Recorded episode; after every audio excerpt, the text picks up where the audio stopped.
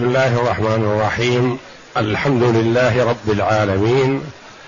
والصلاة والسلام على نبينا محمد وعلى آله وصحبه أجمعين. وبعد. أعوذ بالله من الشيطان الرجيم. بسم الله الرحمن الرحيم. قل إن كانت لكم الدار الآخرة عند الله خالصة من دون الناس فتمنوا الموت إن كنتم صادقين ولن يتمنوه أبدا بما قدمت أيديهم والله عليم بالظالمين ولتجدنهم أحرص الناس على حياة ومن الذين أشركوا يود أحدهم لو يعمر ألف سنة وما هو بمزحزحه من العذاب أن يعمر والله بصير بما يعملون. هذه الآيات الكريمة من سورة البقرة. جاءت بعد قوله جل وعلا وإذ أخذنا ميثاقكم ورفعنا فوقكم الطور خذوا ما آتيناكم بقوة واسمعوا. قالوا سمعنا وعصينا وأشربوا في قلوبهم العجل بكفرهم. قل بئس ما يأمركم به إيمانكم إن كنتم مؤمنين. قل إن كانت لكم الدار الآخرة عند الله خالصة من دون الناس فتمنوا الموت. الآيات. اليهود قالوا لن يدخل الجنة إلا من كان هودا أو نصارى وقالوا لن تمسنا النار إلا أياما معدودات. هذه تزكية لأنفسهم. زكوا أنفسهم بأنهم أهل الجنة.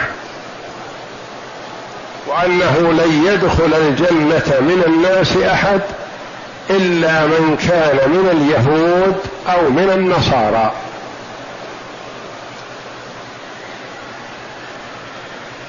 وأنهم إن عذبوا فلن يعذبوا إلا بقدر اتخاذهم العجل.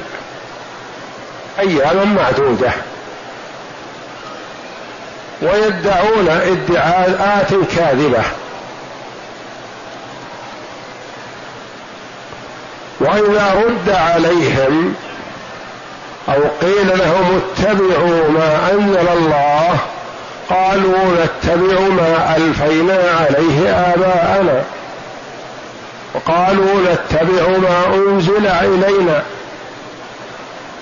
وافتروا افتراءات متعددة. وتغطرسوا وتعجرفوا على الرسل صلوات الله وسلامه عليهم أجمعين. فالله جل وعلا افحمهم ودحض حجتهم بهذه المباهلة. فالمباهلة يتمنون الموت لأبعد الطائفتين عن الصواب. كما أفحم صلى الله عليه وسلم أهل نجران نصارى نجران لما ادعوا أنهم أهل كتاب وأنهم على الحق قال الله جل وعلا قل تعالوا ندعو أبناءنا وأبناءكم ونساءنا ونساءكم وأنفسنا وأنفسكم ثم نبتهل فنجعل لعنة الله على الكاذبين. فنصارى نجران لما اتهموا ادعوا لأنفسهم ما ليس لهم. قال الله جل وعلا لهم على لسان رسوله صلى الله عليه وسلم تعالوا للمباهلة. فقال لهم النبي صلى الله عليه وسلم أمامكم أمور. إما أن تسلموا وإما أن تدفعوا الجزية وإما أن تباهلوا. فالإسلام أبوه أول الأمر. قالوا لا ندفع الجزية. وتشاوروا. فقالوا إن باهلتم هذا النبي هلكتم. ولا تقوم لكم قائمة ولا تبقى لكم عين تطرف. فتراجعوا فقالوا اذا الجزية. فدفعوا الجزيه للنبي صلى الله عليه وسلم. كذلك هؤلاء اليهود لما ادعوا لأنفسهم ما ليس لهم والله جل وعلا أراد أن يفحمهم وأن يرد كيدهم وغطرستهم وتعجرفهم عليهم بأن يعترفوا بخطئهم قال لهم النبي صلى الله عليه وسلم إن كنتم تؤمنون بالصدق بصدق قولكم وأن لكم الجنة وأنكم موقنون بهذا فتمنوا الموت. الجنة خير لكم. والذي يعلم يقين أن مآله إلى الجنة يشتاق إليها. ولن يصل إلى الجنة إلا بعد الموت. فتمنوا الموت إن كنتم صادقين. جاء عن النبي صلى الله عليه وسلم أنهم لو تمنوا الموت ما بقي منهم يهودي على الأرض.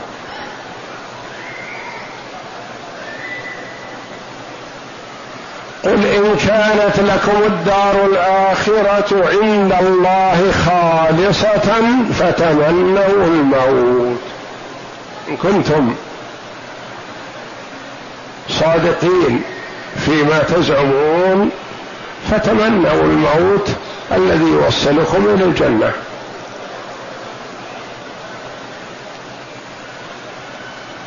قل إن كانت لكم الدار الآخرة والمراد بالدار الآخرة هنا الجنة.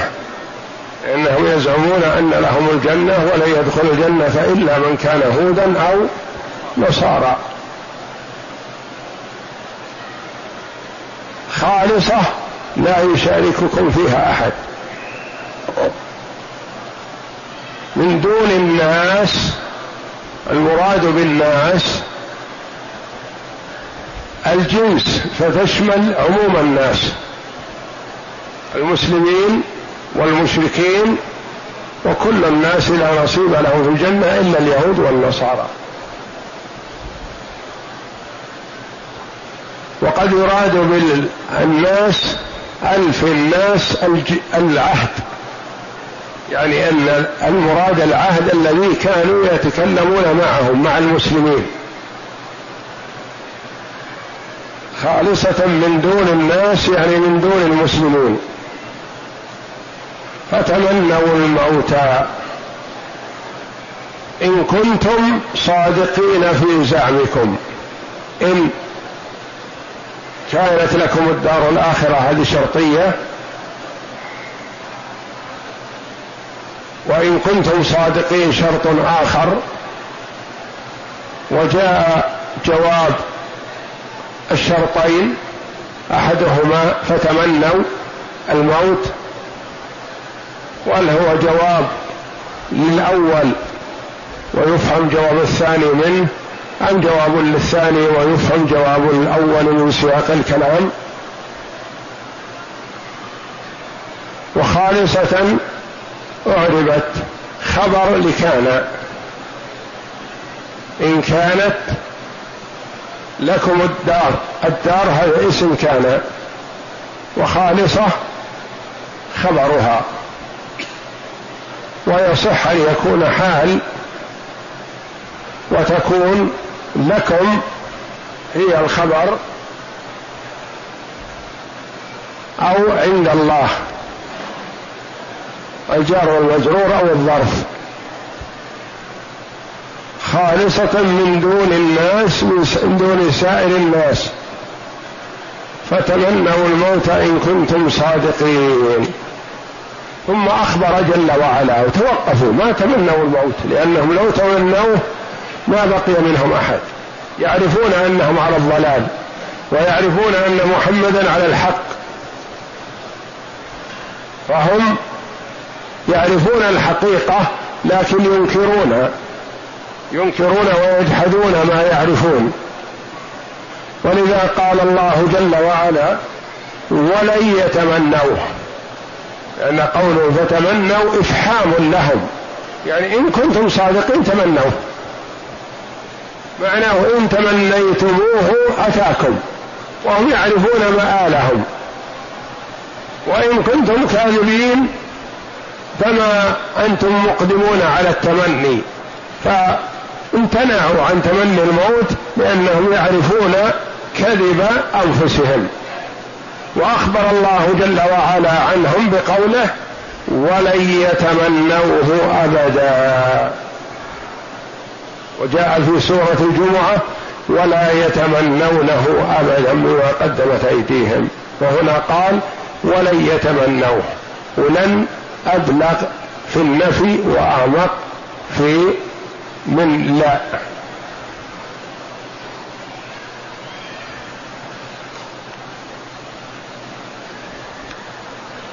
وهي كلها على أساس عدم تمني الموت في الدنيا في الحاضر. ولن يتمنوه ولا يتمنونه في الدنيا. ولن لنفي الحاضر والحالة التي في الدنيا بخلاف الآخرة. فالآخرة أخبر الله جل وعلا أنهم يتمنون الموت. لما يمسهم من سوء العذاب يتمنون معه الموت. كما قال الله جل وعلا ونادوا يا مالك ليقضي علينا ربك. أهل النار عموما كلهم يتمنون الموت فلا يحصل لهم. فقوله جل وعلا ولن يتمنوه ليس للنفي المؤبد. بخلاف ما استدل به نفاة رؤية الله جل وعلا للمؤمنين في الجنة. في قوله جل وعلا لموسى عليه السلام لن تراني ولكن انظر إلى الجبل. قالوا إن قوله تعالى لن تراني يعني لا في الدنيا ولا في الآخرة لأن لن للنفي المؤبد. نقول لا هذه النفي ليس للمؤبد لأنها لو كانت للمؤبد ما صح أن يقال, يقال ولن يتمنوه أبدا ثم إنهم في الدار الآخرة ونادوا يا مالك ليقضي علينا ربك. فهم ما, ما يتمنونه في الدنيا لكن يتمنونه في الآخرة. لن تراني في الدنيا ولكن تراني في الآخرة. ولن يتمنوه ابدا بما قدمت أيديهم بما الباء سببيه وما هنا يصح أن تكون موصولة. ولن يتمنوه ولن يتمنوه ابدا بالذي بسبب الذي قدمت أيديهم من المعاصي والفجور والكفر بمحمد صلى الله عليه وسلم. ما يتمنون الموت لأنهم يعلمون أنهم إذا ماتوا ما لهم إلى النار لأنهم يعرفون كذب أنفسهم. ولن يتمنوه أبدا بما قدمت أيديهم بما عملته. بما عملوه وسواء كان ما قدموه اعتقاد قلب أو عمل جوارح أو قول لسان لكن غالبا ما ينسب العمل لليد لأنها هي التي تزاول الأعمال. فالكفر والنفاق والشرك في القلوب ما تقدمه الأيدي لكن يطلق على ما يقدمه الإنسان لأن الغالب أن ما يقدمه الإنسان يكون بيديه. ولن يتمنوه ابدا بما قدمت أيديهم. والله عليم بالظالمين. عليم بأحوالهم جل وعلا وسيجازيهم على ذلك. وقال جل وعلا بالظالمين لأن لفظه الظالمين أعم من الكافرين. ومن المشركين فالظلم أعم لأن كل كافر ظالم وليس كل ظالم كافر فهذا فيه وعيد لكل من ظلم سواء كان كافرا أو لم يكن كافر والله عليم بالظالمين يعلم أحوالهم جل وعلا ويجازيهم عليها إذا شاء سبحانه. والظلم يكون كفرا ويكون دون الكفر.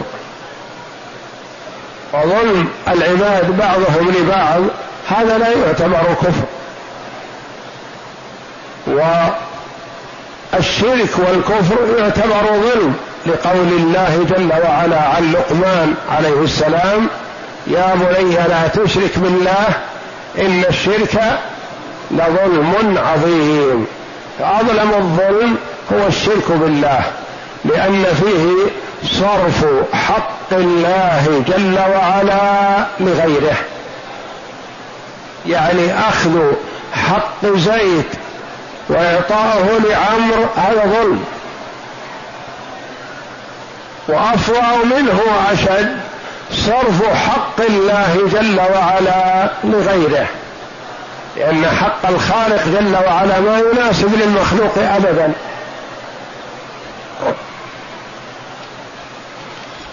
ولن يتمنوه ابدا بما قدمت أيديهم والله عليم بالظالمين. فيها وعيد شديد. يعني أن أعمالكم وظلمكم أيها الظلمة لا تخفى على الله. فهو عليم بها ويجازيكم عليها إذا شاء.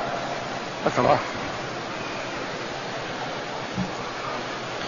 يقول الله تعالى لنبيه محمد صلى الله عليه وسلم قل إن كانت لكم الدار الآخرة عند الله خالصة من دون الناس فتمنوا الموت إن كنتم صادقين.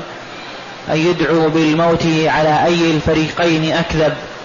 فأبوا ذلك على رسول الله صلى الله عليه وسلم ولن يتمنوه أبدا بما قدمت أيديهم والله عليم بالظالمين. أن يعلمهم بما, بما عندهم من العلم بل والكفر والكفر بذلك. ولو تمنوه يوم قال لهم ذلك ما بقي على الأرض يهودي إلا مات. وقال الضحاك عن ابن عباس رضي الله عنه فتمنوا الموت فاسألوا الموت. قال ابن عباس لو تمنى اليهود الموت لماتوا ولو تمنوا الموت لشرق أحدهم بريقه. وقال ابن جرير وبلغنا أن النبي صلى الله عليه وسلم قال لو أن اليهود تمنوا الموت لماتوا ولرأوا مقاعدهم من النار ولو, ولو خرج الذين يباهلون رسول الله صلى الله عليه وسلم لرجعوا لا يجدون أهلا ولا مالا. ونظير هذه الآية قوله تعالى في سورة الجمعة قل يا أيها الذين هادوا إن زعمتم أنكم أولياء لله من دون الناس فتمنوا الموت إن كنتم صادقين. ولا يتمنونه أبدا بما قدمت أيديهم والله عليم بالظالمين. فهم عليهم لا فهم عليهم لعائن الله تعالى لما زعموا في هذه الآية التي معنا قل إن كانت لكم الدار الآخرة هم يزعمون أن الجنة لهم. وفي سورة الجمعة يزعمون الولاية لله. فزعمهم في هذه الآية في سورة البقرة أبلغ وأكبر من الزعم الذي في سورة الجمعة. ولهذا نفي تمني الموت في سورة, في سورة البقرة بلن. ونفي تمني الموت في سورة الجمعة بلا. ولن أبلغ في النفي من لا. نعم. إن زعمتم أنكم أولياء لله من دون الناس هناك. وهنا إن زعمتم قل إن كانت لكم الدار الآخرة عند الله خالصة من دون الناس فتمنوا الموت. نعم. فلما زعموا أنهم أبناء الله وأحباؤه وقالوا لن يدخل الجنة إلا من كان هودا أو نصارى دعوا إلى المباهلة والدعاء على أكذب الطائفتين منهم أو من المسلمين. فلما نكلوا عن ذلك علم كل أحد أنهم ظالمون. لأن فضحوا أنفسهم بتوقفهم عن المباهلة بتوقفهم عن الدعاء على أنفسهم بالموت. يعني صار الإحجام منهم وإلا الكلام الأول ادعاءات فالادعاءات كيف يثبت عدم صحة هذه الادعاءات بإلزامهم بشيء؟ إذا أتوا به فهم محتمل صدقهم. وإذا لم يأتوا به فتبين كذبهم لا محالة لكل أحد. نعم. لأنهم لو كانوا جازمين بما هم فيه لكانوا أقدموا على ذلك فلما تأخروا علم كذبهم. وهذا كما دعا رسول الله صلى الله عليه وسلم وفد نجران من النصارى بعد قيام الحجة عليهم في المناظرة وعتوهم وعنادهم إلى المباهلة فقال تعالى فقل تعالوا ندعو أبناءنا وأبناءكم ونساءنا ونساءكم وأنفسنا وأنفسكم ثم نبتهل فنجعل لعنة الله على الكاذبين. هذه في سورة آل عمران في المباهلة مع النصارى وهذه مع اليهود. نعم. فلما رأوا ذلك قال بعض القوم لبعض والله لئن باهلتم هذا النبي لا يبقى منكم عين تطرف. ما يبقى منكم أحد. يعرفون الحقيقة. قالوا لا تباهلونه ولا قدرة لكم بقتاله وإنما ادفعوا له الجزية. فدفعوا الجزية. نعم. فعند ذلك جنحوا للسلم وبذلوا الجزية عن يد وهم صاغرون. ولا تجدنهم أحرص الناس على حياة ومن الذين أشركوا. ولا تجدنهم يا محمد لتجدن اليهود هؤلاء. واللام موطئة للقسم والنون نون التوكيد لتجدن لتجدنهم أحرص الناس على حياة لأنهم يعرفون مآلهم. وحياة قيل للتنكير للقلة وقيل التنكير للكثرة. يعني يحرصون على الحياة وإن كانت يسيرة وقيل حرصهم على الحياة الطويلة لأنهم يعرفون مآلهم بعد الحياة ماذا سيكون النار. ولا تجدنهم أحرص الناس يعني أحرص من كل أحد على الحياة حتى من المشركين. لما كان اليهود أحرص على الحياة من المشركين؟ لأن اليهود يعرفون مآلهم بعد هذه الحياة. إن مع الكتاب يعرفون يؤمنون بالآخرة. ما فيه إلا الجنة والنار. المؤمن إلى الجنة والكافر إلى النار. فهم يعرفون حقيقة أن مآلهم إلى النار. بخلاف المشركين. فالمشركون لا يؤمنون بالبعث. يودون الحياة ويتمنونها ويريدونها لكن ما يزعجهم ما بعد الحياة. ما بعد هذه الحياة لا يهتمون له لأنهم لا يؤمنون بالبعث. فلهذا صار اليهود أحرص الناس حتى من المشركين على الحياة. تجدنهم أحرص الناس على حياة ومن الذين أشركوا من الذين أشركوا للمفسرين رحمهم الله فيها قولان. هي للاستئناف ابتداء أو أنها تابعة لما قبلها ومحذوف منها ما ذكر في صدر الآية ولتجدنهم أحرص الناس على حياة وأحرص من الذين أشركوا. هذه تكون معطوفة على ما قبلها والمراد أن اليهود أحرص على الحياة من الناس عموما حتى إنهم أحرص على الحياة من المشركين. وعند من يقول ومن الذين أشركوا مستأنفة يعني ابتداء كلام جديد. يعني هؤلاء اليهود أحرص الناس على حياة. ومن المشركين من هو حريص على الحياة.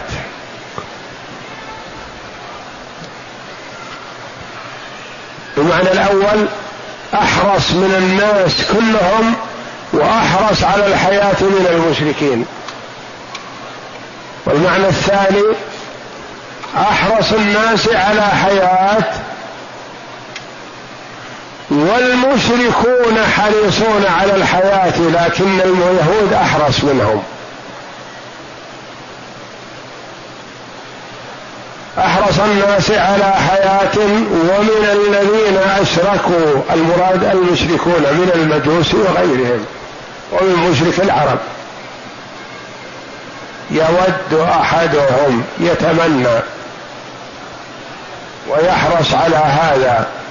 يود أحدهم لو يعمر لو يبقى في الدنيا ألف سنة يتمنى المستحيل فإنه مستحيل أن يبقى في الدنيا ألف سنة.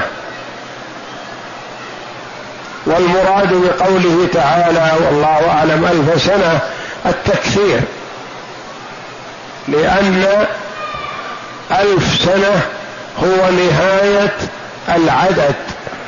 نهاية العدد بالنسبة للمركبات يعني أعشار احاد وأعشار ومئات وآلاف. هذه النهاية. ويذكر عن بعض العرب أنه لما طلب منه أن يسأل شيئا ما طلب ألف. قيل له لما اقتصرت على الألف قال ظننت أن الألف نهاية العدد. وهذا المتبادر إلى العرب إن الألف نهاية العدد. وكلمة مليون وبليون وكذا وكذا هذه متأخرة ما كانت معروفة عند العرب. ولهذا يقولون ألف ألف مئة ألف وألف ألف. ألف ألف ما هو؟ مليون. لكن ما كانوا يعرفون هذه الكلمة مليون. فألف هو نهاية العدد الكامل يعني بدون تعدد. أحد عشرات مئات آلاف. يود أحدهم لو يعمر ألف سنة يعني يتمنى التعمير لمدة ألف سنة. لأنه يعرف ما أمامه التي هي النار بالنسبة لليهود. وما هو بمزحزحه من العذاب؟ ما هو؟ يعني ليس المزحزح من العذاب. تعمير هذا لن ينفعه. والزحزحة الإبعاد والتنحية. يقول زحزحه بمعنى نحاه. زحزحته نحيته فتنحى. وما هو بمزحزحه تعمير ألف سنة ما هو بمبعده من العذاب.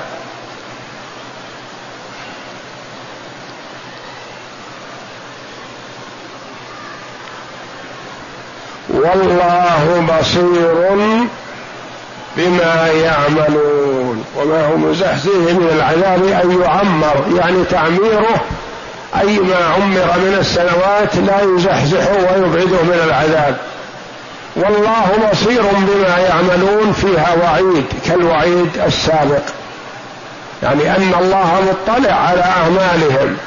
لا تظن أيها المرء أنك إذا اختفيت في مكان خفي عن الناس تخفى على الله؟ لا. إذا ما خلوت الدهر يوما فلا تقل خلوت ولكن قل علي رقيبه. ما يلفظ من قول إلا لديه رقيب عتيد.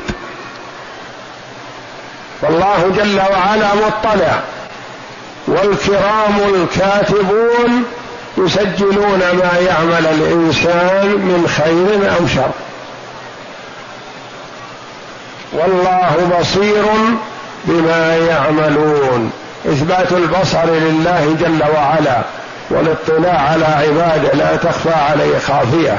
فالله جل وعلا يرى ويسمع دبيب النملة السوداء على الصخرة الصماء في ظلمة الليل. أحاط بكل شيء رؤية وعلما جل وعلا. نعم. وقول الله تعالى ولتجدنهم أحرص الناس على حياة المنافق أحرص الناس على الحياة. وقوله تعالى ومن ومن الذين أشركوا أي أحرص من المشركين على على الحياة. يود أحدهم اي يود أحد اليهود لو يعمر ألف سنة وقوله تعالى وما هو بمزحزحه من العذاب أن يعمر أي وما هو بمنجيه من العذاب وذلك أن المشرك لا يرجو بعثا بعد الموت فهو يحب طول الحياة وأن اليهودي قد عرف مآله في الآخرة من الخزي بما ضيع ما عنده من العلم فما ذاك بمغيثه من العذاب ولا منجيه منه. يعني أن اليهود أحرص على الحياة من المشركين لأن المشرك ما يخاف مما أمامه في اعتقاده لأنه لا يؤمن بالبعث. وأما اليهودي فهو يؤمن بالبعث ويعرف مآله أنه إلى النار ولا محالة. نعم. والله بصير بما يعملون أي خبير بصير بما يعمل عباده من خير وشر. وسيجازي كل عامل بعمله.